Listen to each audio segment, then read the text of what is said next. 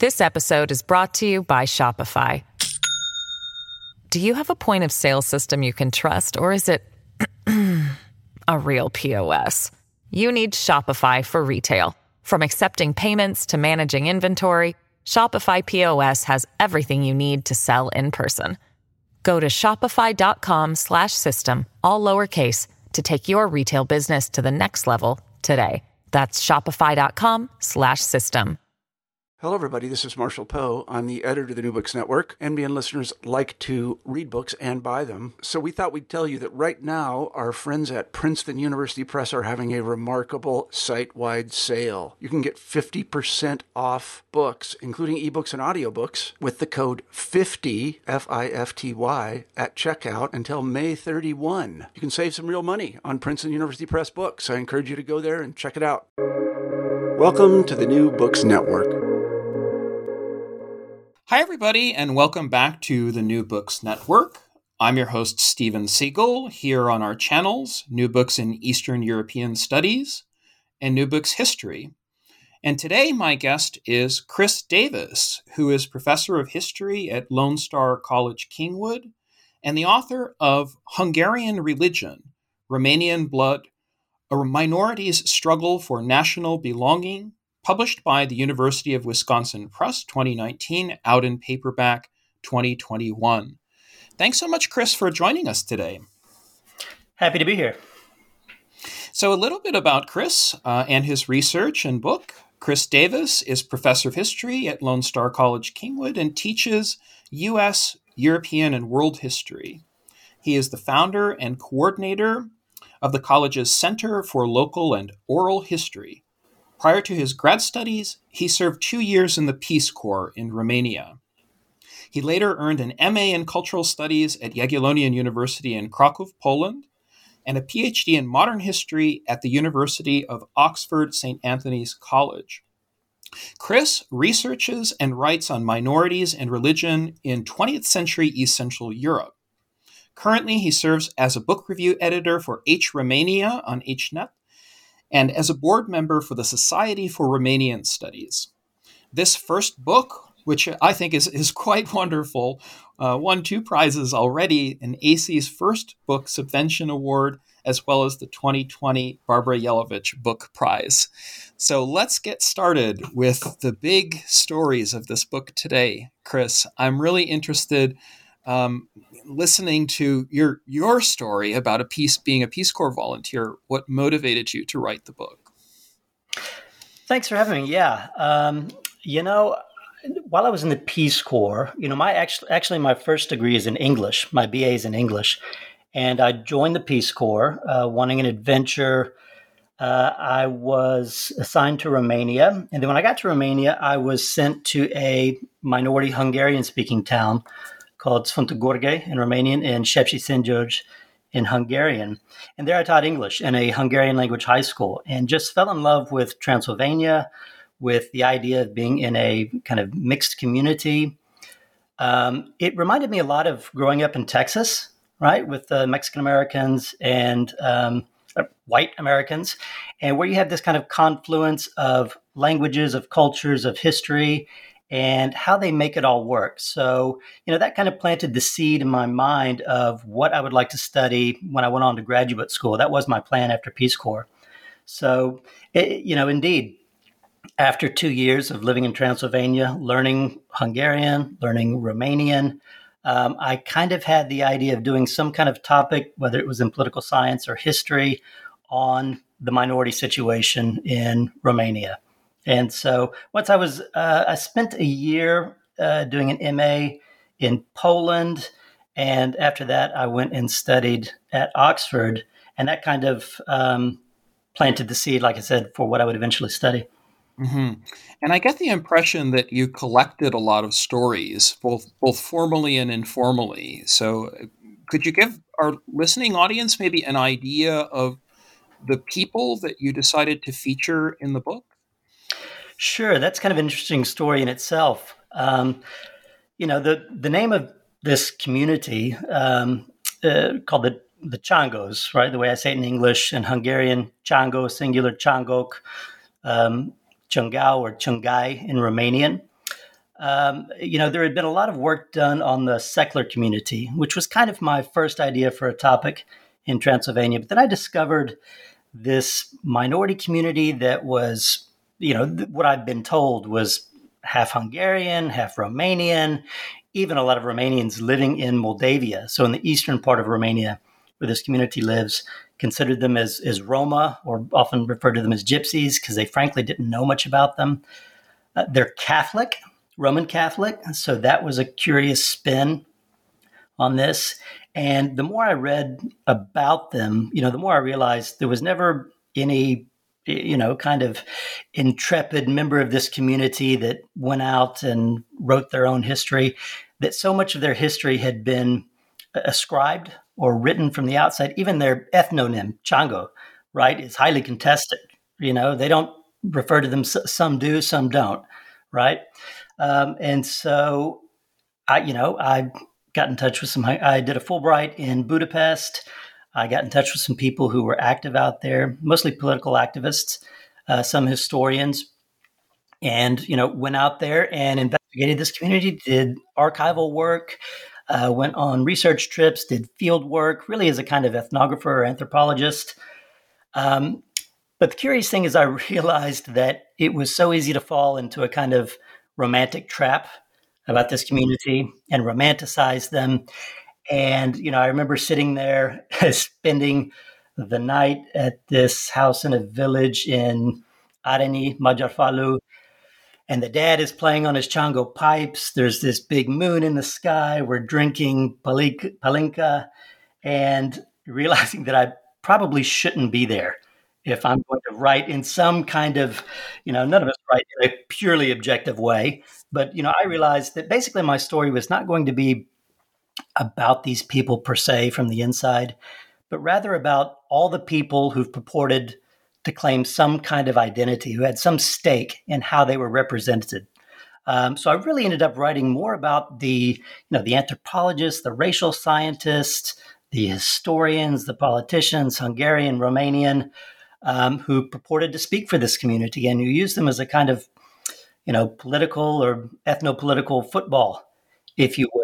And so, in that way, I could better tell the story of not just these people, not just these disciplines as they came into their own over the first half of the 20th century, but you know, a kind of history of Romania and Hungary using this community as a as a lens, right, through which to view early 20th century Romanian and Hungarian history, mindful the whole time that, you know, I'm, I'm basically using this community as a device. So I had to be careful there, and I, I tried to be.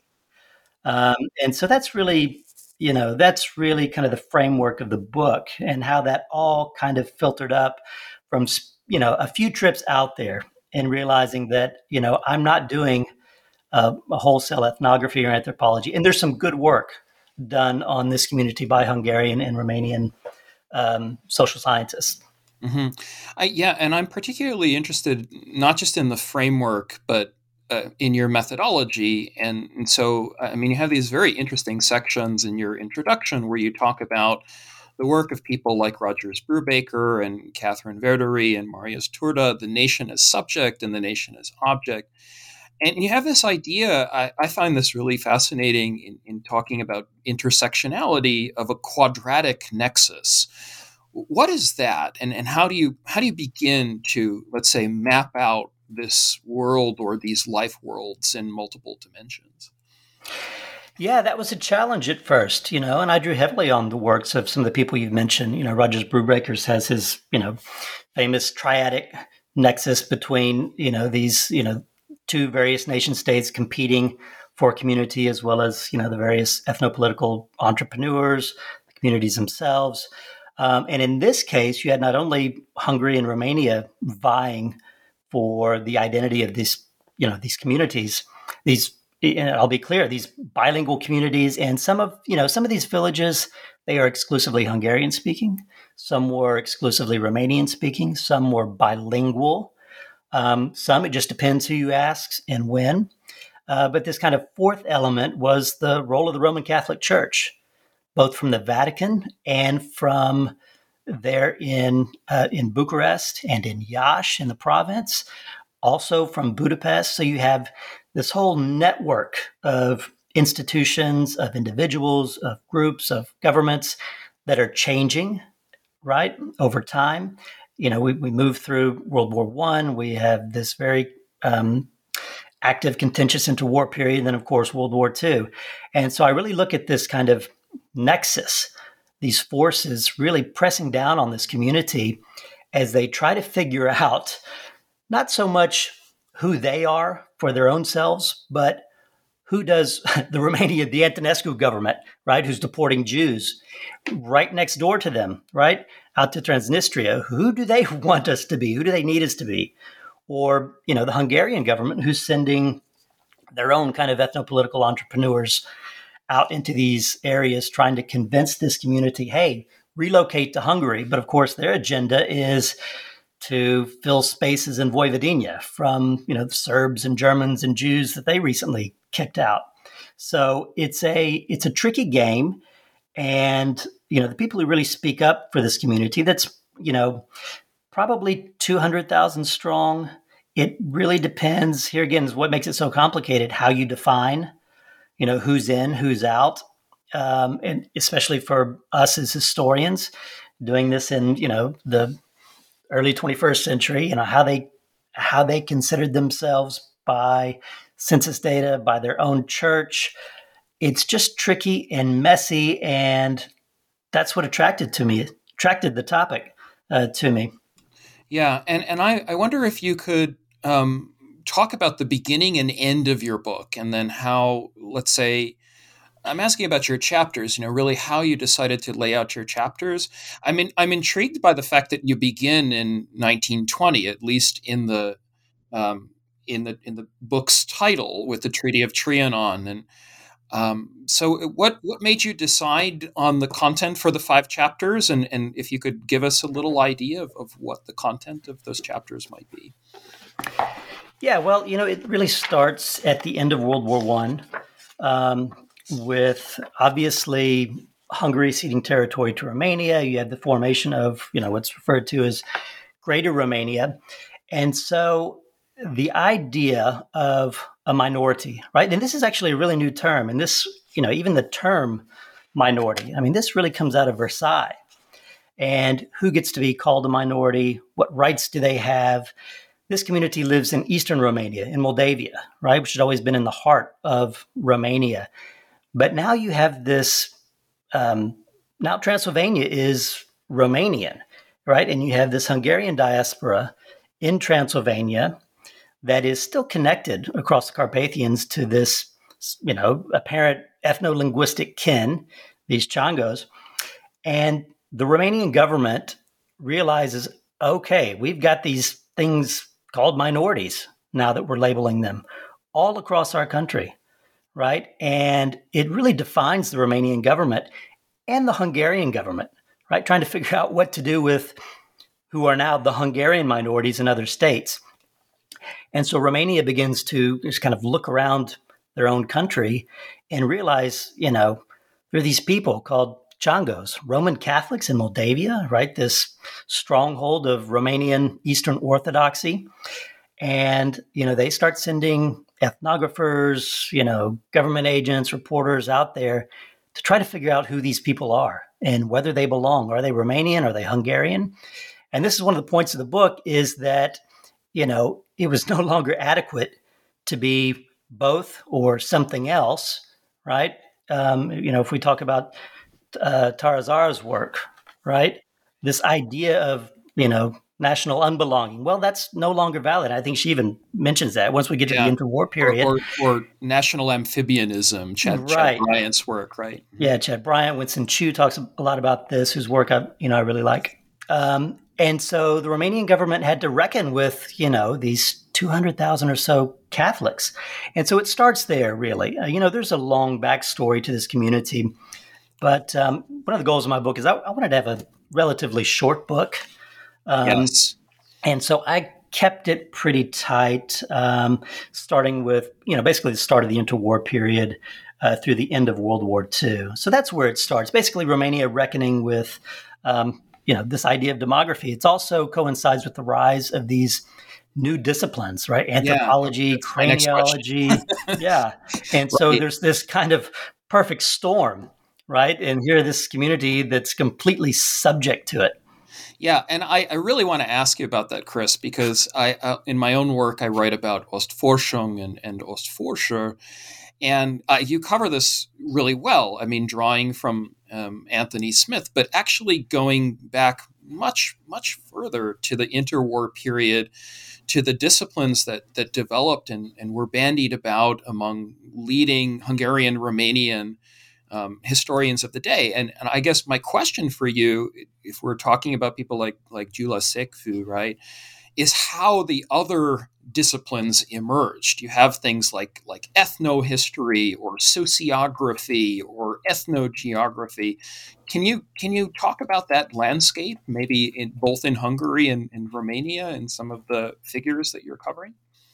Sure, I think it comes out of you know this kind of pressure to identify, you know, their own nation. And you had, you know, especially in Romania, you know, a lot of these students um, who now feel this sense of empowerment, right, are being sent off to France, sent off to Germany, even studying in Hungary, and coming back with these new ideas.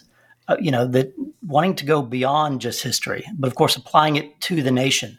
Um, and they pick up on things like you know geopolitics, or they create their own things, ethnohistory, right? Where this concept of you know ethnicity, race becomes central to the study of history or sociology, and so you have this branching off of these newly created um, ancillary disciplines, right, that are moving out of the academic mainstream and really challenging the old guard, whether it's in Hungary or Romania most of these guys are young. They've gone abroad to study. They've come back. There are new opportunities in Romania, for instance, now that they have, you know, Transylvania in their own territory, um, Bukovina, and they're creating their own universities, establishing them, funding them, uh, with the idea of integrating the nation. But first, they need to define, you know, who belongs. And mm-hmm. as they go out, they realize, you know, oh my God, even these people we had always counted as Romanians, they don't speak like us. They have no sense of their own history, or at least what, you know, these um, these social scientists uh, think of their own history. And so they come up with all of these ideas and they write some really interesting work. You know, some of it is scientific, but this is where you get uh, Dimitrie Gusti, right, the famed Romanian sociologist. Uh, we mentioned um, Gyula Szekfű, who kind of create their own camps, and then they start training their own students, right? Young, mostly men, but also women, going out and giving them new topics, right? Because instead of you know sitting in the academy getting jobs, many of which weren't available, you know, go out, be intrepid, go out, discover you know, your own ethnic kin. Write about it. Define this nation. Define it anew. And that's what they did on all kinds of levels and through all kinds of disciplines. Could you could you talk about some of those relationships between the, the let's say ultra nationalist scientists and the ultra nationalist theologians and people who were active on the religious front? I mean, it, I get the impression that that there are very fragile kind of concordats, plural, that are that are going on um, between the state authorities and and between some of the hierarchies from the capitals, and especially in Romania. Um, and, and once you have the 1923 constitution. So, it, what, how, how do you then begin to investigate, not just as a, an intrepid explorer, but, but this um, more complicated analytical relationship between the interwar states and churches. Right. You have some strange bedfellows here. Um, you know, once, you know, for instance, this Roman Catholic clergy in Moldavia that, you know, really kind of speaks for this Chango community. You know, at first they're really put off by these racial anthropologists and scientists who are coming out questioning, studying this community. But, you know, by the uh, by, by World War II, they realized, well, they might actually be of use if somehow, if they come and do these, you know, serology tests, that they can prove through blood, at least the way they were thinking at the time, that you know this community is Romanian, right? Or you know the the Hungarians who were going out to study the Changos, right, would use the the Hungarian Catholic Church, right? We have examples of priests who were kind of undercover agents, right, trying to encourage these Changos to relocate uh, by World War II. And, you know, even in Romania, you have this really this radicalization of the Romanian Orthodox Church. And you've got guys like Nae Ionescu, um, Nichifor Crainic, uh, who count themselves as theologians in their own right, uh, lay theologians, if you will. And you have this kind of mishmash of, you know, clerics dabbling in history, in sociology, in racial studies, as well as these, you know, social scientists dabbling in theology. And they're all kind of using one another to, you know, to gain access for certain areas of study, to gain legitimacy. Um, for, you know, for instance, the Romanian Orthodox Church in trying to reclaim churches that were, you know, Greek Orthodox or even Catholic and using some of this racial anthropology or geography or demography studies to somehow prove that the community in which this you know church that they want to reappropriate was in point of fact Romanian and they had been denationalized over the previous decades and centuries and therefore entitles the church to reclaim properties of other churches you know and so you've got all of this going on in this really kind of wild, wild west landscape that was the interwar period in places like Transylvania and Moldavia. This episode is brought to you by Shopify. Do you have a point of sale system you can trust, or is it a real POS? You need Shopify for retail. From accepting payments to managing inventory, Shopify POS has everything you need to sell in person. Go to shopify.com slash system, all lowercase, to take your retail business to the next level today. That's shopify.com slash system. Mm-hmm. And what were some of the differences to your understanding between the, the interwar Hungarian state and the interwar Romanian state? I guess I'm, I'm asking here more about your chronology as, as you begin um, to narrate through your chapters and, and uh, you talk wonderfully, I think, about the denationalizers as well as the nationalizers who, who are in search of brethren um, across the borders. But I, I wonder if if you could give a kind of order, if there's almost like a chronological order to both of the states, or in a comparative sense, if that's too simple. I, I don't know. How would you do that, or how, how did you do that in your chapters? Yeah, you know, that was also tricky. Um, because you know I, I didn't want to ping pong back and forth. This is Hungary. This is Romania. This is Hungary. This is Romania. But um, you know, it, you know, Hungary is trying to figure out what to do with the ethnic kin across the borders, with an eye toward a future restitution of those borders. So it's playing this tricky game of wanting some communities uh, back home but also wanting most of them to stay put, right? With the idea that, you know, these borders are going to change and they want these ethnic kin there in Transylvania, in Vojvodina, so that they, when they reclaim these borders, and this is where, you know, the whole idea of the discipline of demography and the connected studies comes into play, is defining down, right? Who is Hungarian, who is other, and keeping them there uh, as a way to legitimize claims on territories. Romania is doing the same thing. Of course, in the early 1920s, when they go out and realize, you know, oh my God, there's all these minorities and mixed communities, well, they need to go out and redefine who's Romanian. And that's where you get this curious kind of concept of denationalization on both sides. Because when Romania goes out and finds out, oh, well, there's a lot more Hungarians here than we thought. And oh, there's all these Jews and Roma. You know, how are we going to lay claim to hold on to so many of these territories?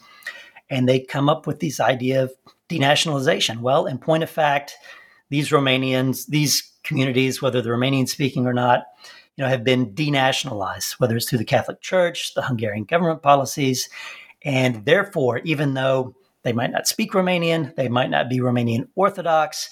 In point of fact, if we can kind of deconstruct this history through various disciplines, scientific disciplines, we can peg them as still Romanian, as belonging. And this goes all through, it kind of starts in the 1920s. The 1920s is where they really kind of go out and discover this problem, right? And they're searching for an answer. And then we get to the 1930s where you know ethnography and you know we talked about um, you know the scientists from Germany coming in influencing geography um, geopolitics especially where you know they've kind of identified the problem in both states in the 1920s and it's the 1930s where they kind of actively work to demonstrate that no these people and this is where you get a lot of the different maps. You have a new census taken in romania in 1930 and they create so many i mean really interesting maps. Um, uh, hungary's doing the same thing right? Redefining category categories of uh, belonging in introducing ethnicity in their censuses. Um, re- and Hungary and Romania is both doing this, right? Redefining what religion means in terms of ethnicity, of mother tongue, all with the idea of proving that more Romanians live in Romanian territory, and for Hungary, more Hungarians live in uh, Romanian territory. Um, and if you com- and that's another thing I'm trying to do is compare these censuses, compare this demographic work, and of course they come up with different a- answers. And that's one of the points of the book is that you know this whole business of ethnicity and national identity is messy and of course highly subjective. I mean we know this, but here we get to see it. You know how different states kind of wrangled with it, right, and could come up with you know vastly different conclusions using of course state of the art science which in the 1930s you know you see something done on blood work or craniometry or you know statistics and tables and detailed maps you know that looks provable. But of course they're doing it on both sides with different agendas and different results. Yeah and and i i mean i love your coverage because of my own you know sort of interest in count paul teleki of, of the Romanian geographers, like like Vâlsan, um, I think is a great example of um, someone who, who's actually intermingling a whole lot of disciplines in in order to um, prove national belonging in a kind of very foundationalist sort of way. Um, but I guess my question is is how you as, as a local you know regionalist or maybe even autonomist begin to give the the Changos voice. So like how do you begin then to sort around these um, manly male scientists who are doing all of this because they're men mostly i mean you mentioned there were a few women i'd be interested in that too but these these are all kind of expeditionists right who who are going out and finding origins and neurotically almost obsessed with origins so uh, how do you then begin to you know get the local voice or to get the regional voice and, and a deeper and, and more layered sense of place for the Changos communities. Yeah, well, to be totally honest, it was hard, um, and it still is. You know, I um, you know I had to rely on mostly archival sources, and you really get to it in um, in the early 1940s and throughout the 1930s too. Mostly it's letters being written to the Antonescu government, um, letters being written to the Vatican. A lot of these letters, of course, are written by the, the Roman Catholic clergy in the Chango areas. You know, most of these people, you know, these are rural people living in the villages um, along the Siret River from, you know, around Bacău and Iași, going north and south, um, running parallel with Carpathian Mountains right there. Um, and so they're being filtered through the priests who have their own agenda, of course. And so, you know, I'm really just trying to read through a lot of their letters that they're writing, the complaints that they have, writing to the parish priest, writing to, you know, the bishopric, writing to the Antonescu government, and trying to get a sense of what their problems are as individuals. You know, for example, one letter that I actually didn't include in the book is a guy who's a he's a railway worker right? Uh, he works for the Romanian National Railways, which is a good job for him. Um, I forget which village he's working in, but he gets a letter in the mail one day, and this is late 1930s. Saying that um, he can no longer work at his outpost for the Romanian National Railways because he's a minoritar, a minority, and is considered Hungarian, and therefore he needs to move back to his home village, and he's being, you know, relieved of his job. The guy has no idea what they're talking about, right?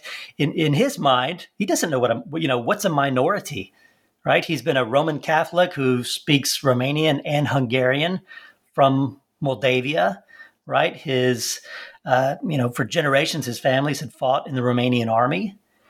And again, the idea of calling themselves as anything but Romanian, even if they probably wouldn't have self-identified first as Romanian, but as a you know a Roman Catholic from Moldavia, you know this was a, a shocking letter to get. Right? Who, who is telling me this?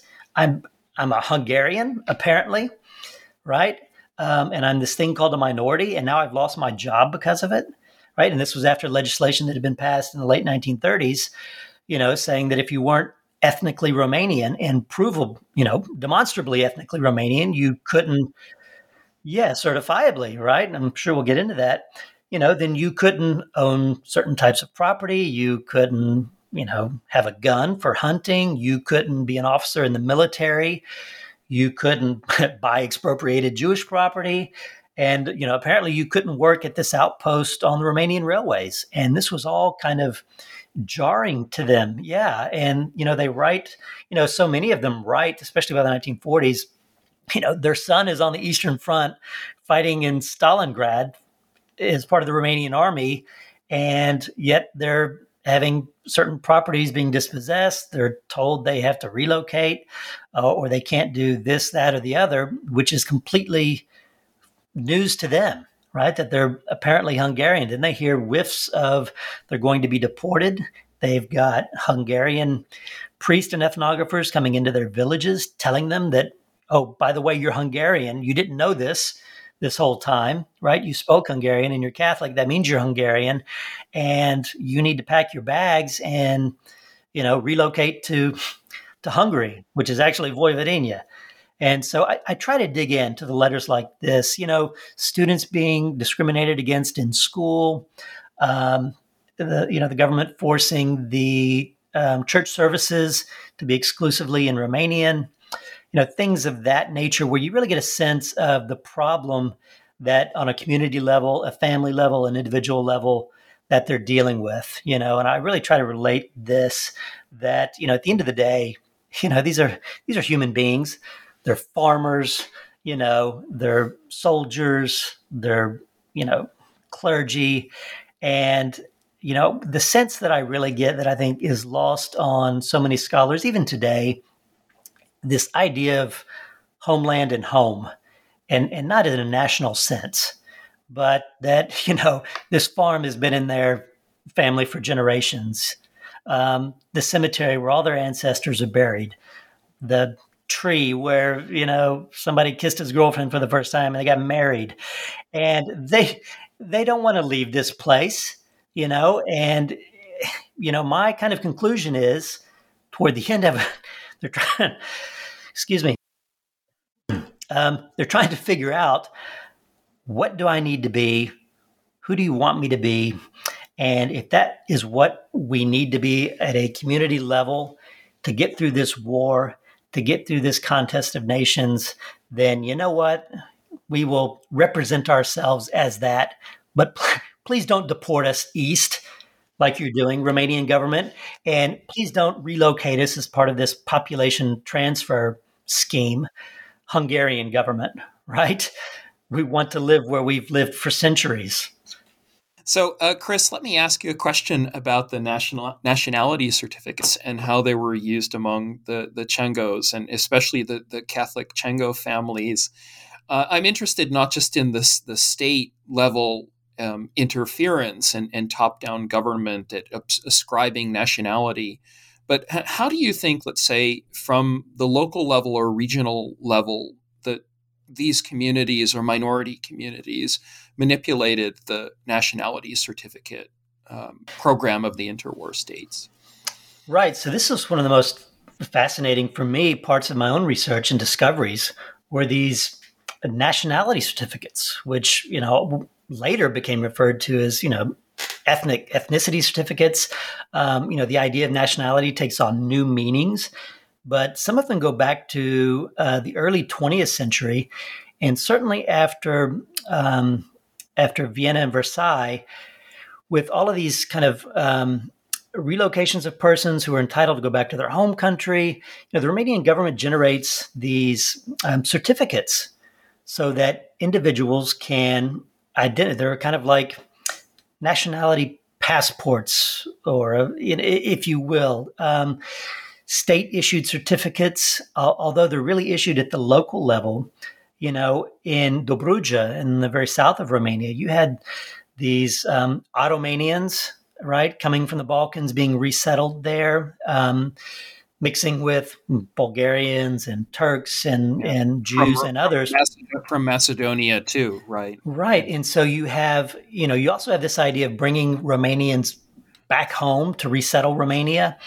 And it just is a really kind of identity marker, you know, the state passes these laws for, you know, that, um, we need to create these index, these ledgers of who lives where. This goes back to, you know, kind of rediscovering who's in this country to begin with so that we can kind of reconcile who belongs.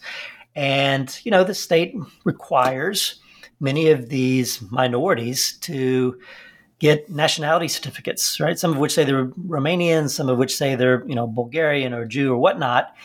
And then as they can gain citizenship, they can get these certificates that say, no, in point of fact, you know, you are a Romanian national. And it's a nationality certificate for somebody who was not previously a Romanian citizen, but has now gained citizenship through the process of naturalization. As, so as we move through the 1920s and 1930s, these certificates take on these kind of different dimensions, right, as a way to identify who belongs and who doesn't. And it becomes increasingly clear to many minorities that possessing one of these certificates that states you are Romanian will enable you, like this example I mentioned uh, earlier of the the railway worker who gets fired from his job because he's not ethnically Romanian, as a way as it's kind of like a get out of jail free card, right? That you can hold up to the state and say, no, actually, in point of fact, I am ethnically Romanian. I get to keep my job or not be deported, right? And you know, you know, for instance, in the in Dobruja, right, uh, the Aromanians were empowered with bringing Aromanians and other so-called vlachs from the Balkans to be relocated. Well, the way they got to prove that is if you had a certificate and they were selling these certificates, right? It was kind of a racket, selling them to Greeks, selling them to Bulgarians who wanted to get out of Greece or Bulgaria for various reasons. And, you know, it was actually a very decentralized process that the state mandated these things, but nobody really knew how to define what it, what is ethnically Romanian.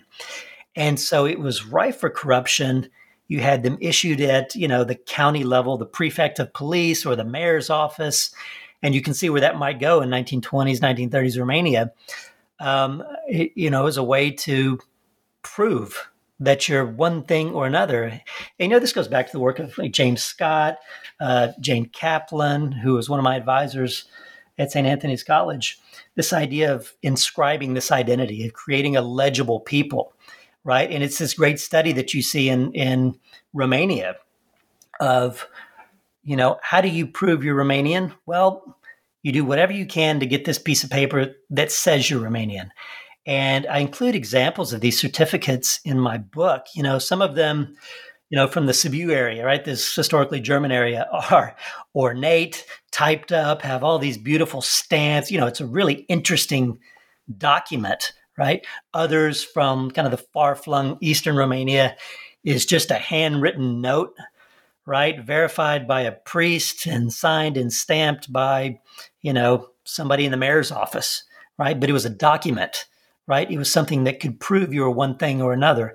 And then it becomes even more more complicated when we get to, you know, the wartime period because the government realizes, okay, people they want to kick out have these documents saying they're Romanian, but you know, according to this kind of racial paradigm of who's purely Romanian, that can't be. And then you have other people who, you know, do count themselves as, as Romanian.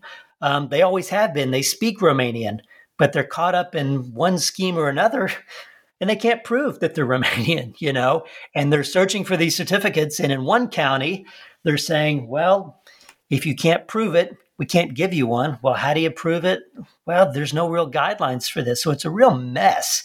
And I, you know, I try to chart this in my book, but again, it just points back to the, you know, this kind of nebulous thing that we think we know is ethnic this or that or national this or that. Um, but it's really it's kind and, of this messy unmixing and untangling that um, you know especially during a time of war yeah um, it, and, and it and it sounds it sounds to me that uh, i mean in all almost all of the categories that ultra nationalists would argue are, are fixed or that state rationalists and positivists from the census on down would argue are, are clear with boundaries there there are major problems so right i mean from you know, the issue of soil, blood, soul to faj race or mother tongue, anyanyelv, right? Um, I guess my, my question then is what changes, let's say, in 1940? And then where do you see comparisons between, say, Szekler villages in, in Bukovina and the Chango villages in, in Moldavia? What, what is the story there? Yeah, well, it's a case of having all of these ideas that sound good in theory, look good on paper, look nice on maps, in census data, in journals and articles and books. Um, but when you actually go out there and try to apply these, you know, these frameworks or these ideas of a purely Hungarian people or Romanian, or have some definition of what constitutes a particular nationality, you know, they realize that doesn't actually work in practice right? Is they they go out and try to apply these paradigms. And especially you know it's one thing to come up with this when you're publishing an article or writing a book but it's quite another thing when you are in charge of relocating tens of thousands of people not just to deport them right but to move them from one village or another right or who gets to be in the army right all sounds fine and well except when you realize you know, you're losing thousands and thousands of men on the Eastern Front, and you need warm bodies to pick up a gun and go fight on behalf of Romania. You need their crops, right? To, to be reaped, right? To feed the population and to feed the army. And what happens when you start alienating people? Start calling them and pegging them as, you know, this other, this minority and you know it becomes a real crisis for the Antonescu regime. And you know, one thing I discovered about the Antonescu regime, and others have kind of written on this. You know, Vladimir Solonari has some great work on this. Is that at the end of the day, both in Hungary and Romania, you know, at the state level, they become real pragmatics, even though they have all these racial scientists in their in their government and they're funding all of this. You know, they realize, you know, what happens if we send these settlers of Bukovina or let these Changos in Moldavia and other Hungarians or Bulgarians for that matter relocate back to various provinces um, and be counted as something other than Romanian, well, then that's going to, um, you know, put questions into our claims of either holding on to territories or regaining territories that they want. And especially, you know, by the mid, I mean, by the even by the early 1940s, they kind of see the writing on the wall that this war is probably going to end pretty soon and Germany's going to lose. And they're starting to plan for the post war settlement. And they really begin to question, you know, what is the utility of alienating and pestering all these people because they're insufficiently Romanian or they have this certificate or not that certificate when it's much easier just to claim them in a more traditional civic sense as Romanian citizens to thereby legitimize the territories we want and not to move them. Um, and you get that in both Hungary and Romania, in this kind of reckoning of this whole racial discourse, this idea of purity of nation that was at a fever pitch, you know, in the 1930s and at the start of the war. And while many of these guys were useful they do get sidelined, right? After a while, because it really becomes um, a counting problem, right? A demographic problem um, of who's going to, you know, uh, prevail in the post-war settlement, and what matters most of all is extending or keeping the borders. And however they need to count the populations on paper, they'll do that, right? And purity be damned. Mm-hmm. And I'm I'm wondering if you if you might talk about the the kind of palimpsest that analogy that that you draw in the conclusion, this overlay of of all the categories, religion and, and languages and, and kinship, because it strikes me that beyond certification and beyond let's say dna and ancestry.com right? I mean that story you know because that that's obviously something that that eh, not just changos but also hungarians and romanians are, are doing too in order to trace their family histories. Uh, how i mean how do you see this you know complexity of, of of identity through a new lens? And what what would you like to see in in current research and historiography not just about the changos but about Romania and, and Hungary in general. Right. Well, you know, ideas of, you know, ethnic or racial purity aside, you know, there's always this obsession with origins, right? And, and Romanians do it, the Hungarians do it, they were doing it. Um, it's a way to kind of, you know, also to lay claims on territory, who belong. This has to do with the churches too. But the more I research this and investigate it, you know, you realize that, uh, you know, not just people move, but languages move, um, and that a community that you know can count themselves as present in a particular area for centuries, you know, you realize that you know there's languages that shifted, religions came in. One church was established as Greek Catholic, right? Then it switched to Roman Catholic. Um, there was intermarriage, a name changed, somebody was adopted, they Hungarianized their names during one period, they Romanianized it during another. And so these markers at, you know, a very kind of superficial and present level, oh, this person, this individual, or this community, or this family has a Romanian name and is Roman Catholic, therefore they are this, that, or the other. Well, when you scratch the surface, right, and I talk about this as kind of a palimpsest, right? These different layers of languages, of cultures, of movement of peoples, of you know, politics, economics, right? That have just kind of washed over Central and Eastern Europe. And I, you know, I think, you know, somebody like Kate Brown, who was a big inspiration for me, her book, a biography of no place, you know, captures this, I think, better than anyone. You know, that there are just these waves of forces, cultural, linguistic, ethnic or what we might think of as ethnic. You know even the idea of ethnic you know changes over time or concept of race. And so eh, you know and you're seeing that now with some of these dna tests that are you know so superficial so completely unreliable. incomplete you know um, but it's again this is another you know it's like the racial serology the serology that was done back in the 30s wow, here's a blood group index on a nice chart with numbers that you can't understand, you know, the Hirschfeld index, and it's published by a scientist with a string of letters after their name in this scholarly journal. And it's like, okay, wow. Well, we must be Romanian. Well, you can see this with a lot of the DNA work. And it's not that, you know, this um, genetic work isn't of value or interest, but you have to be really careful of your starting point. And I see some of this, you know, it's a presumption that this village is already this by definition. So we're going to interpret this DNA data as, you know, that, you know, never mind all of the, you know, the changes uh, that happened, you know, not just in a, you know, a century, but even in a generation, uh, you know, especially with names, naming something, the way letters get dropped off, the way they get nationalized, renationalized. And so it's just a, you know, a soupy mix of peoples. And I think that's one of the beauty of, you know, Central and Eastern Europe, if we can see it in that way.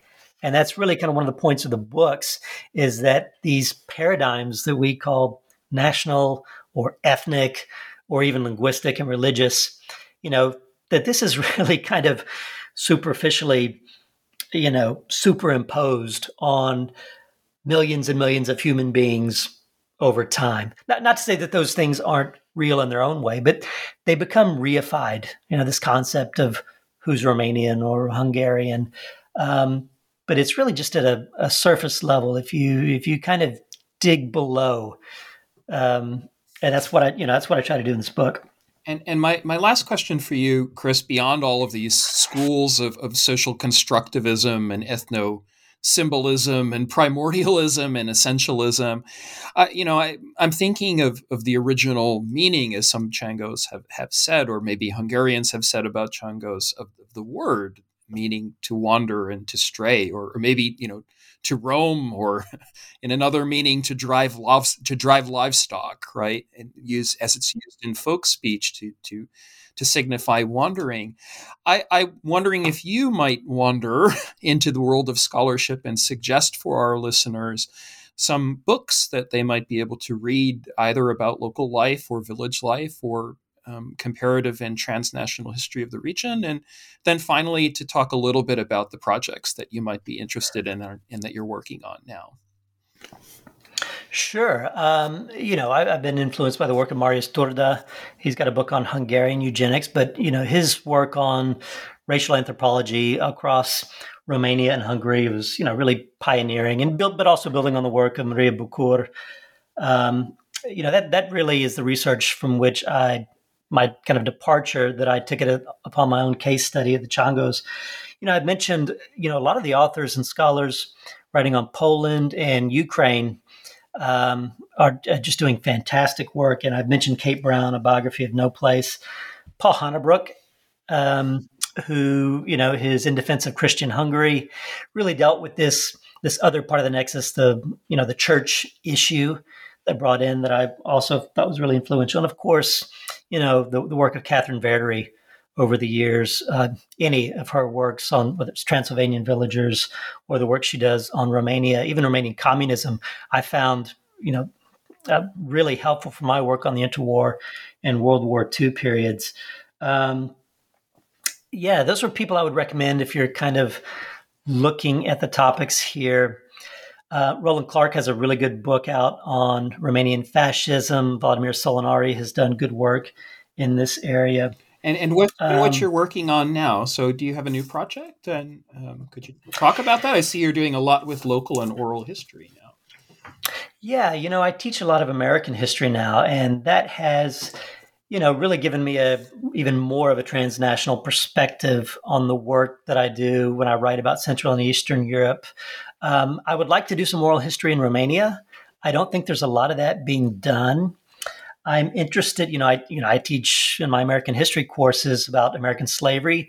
So a future project I'd like to do is kind of a uh, comparative history of American and Romanian slavery, especially to what extent, um, um, you know, abolitionist movements and emancipation were being read and discussed in Romania at around the time of you know the American Civil War and the lead up to that.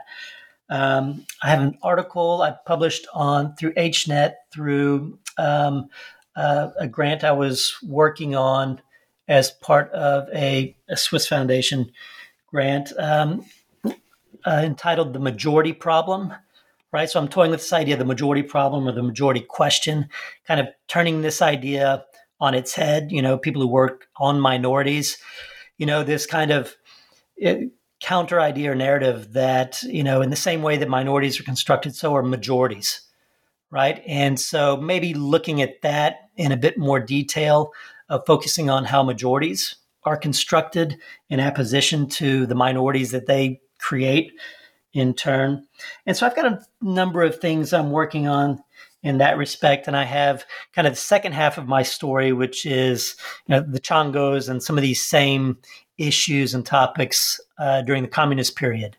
Uh, so I've got a number of chapters that I left out of this book because I wanted it to be a bit more concise and really just focus on the 20s, 30s, and 40s.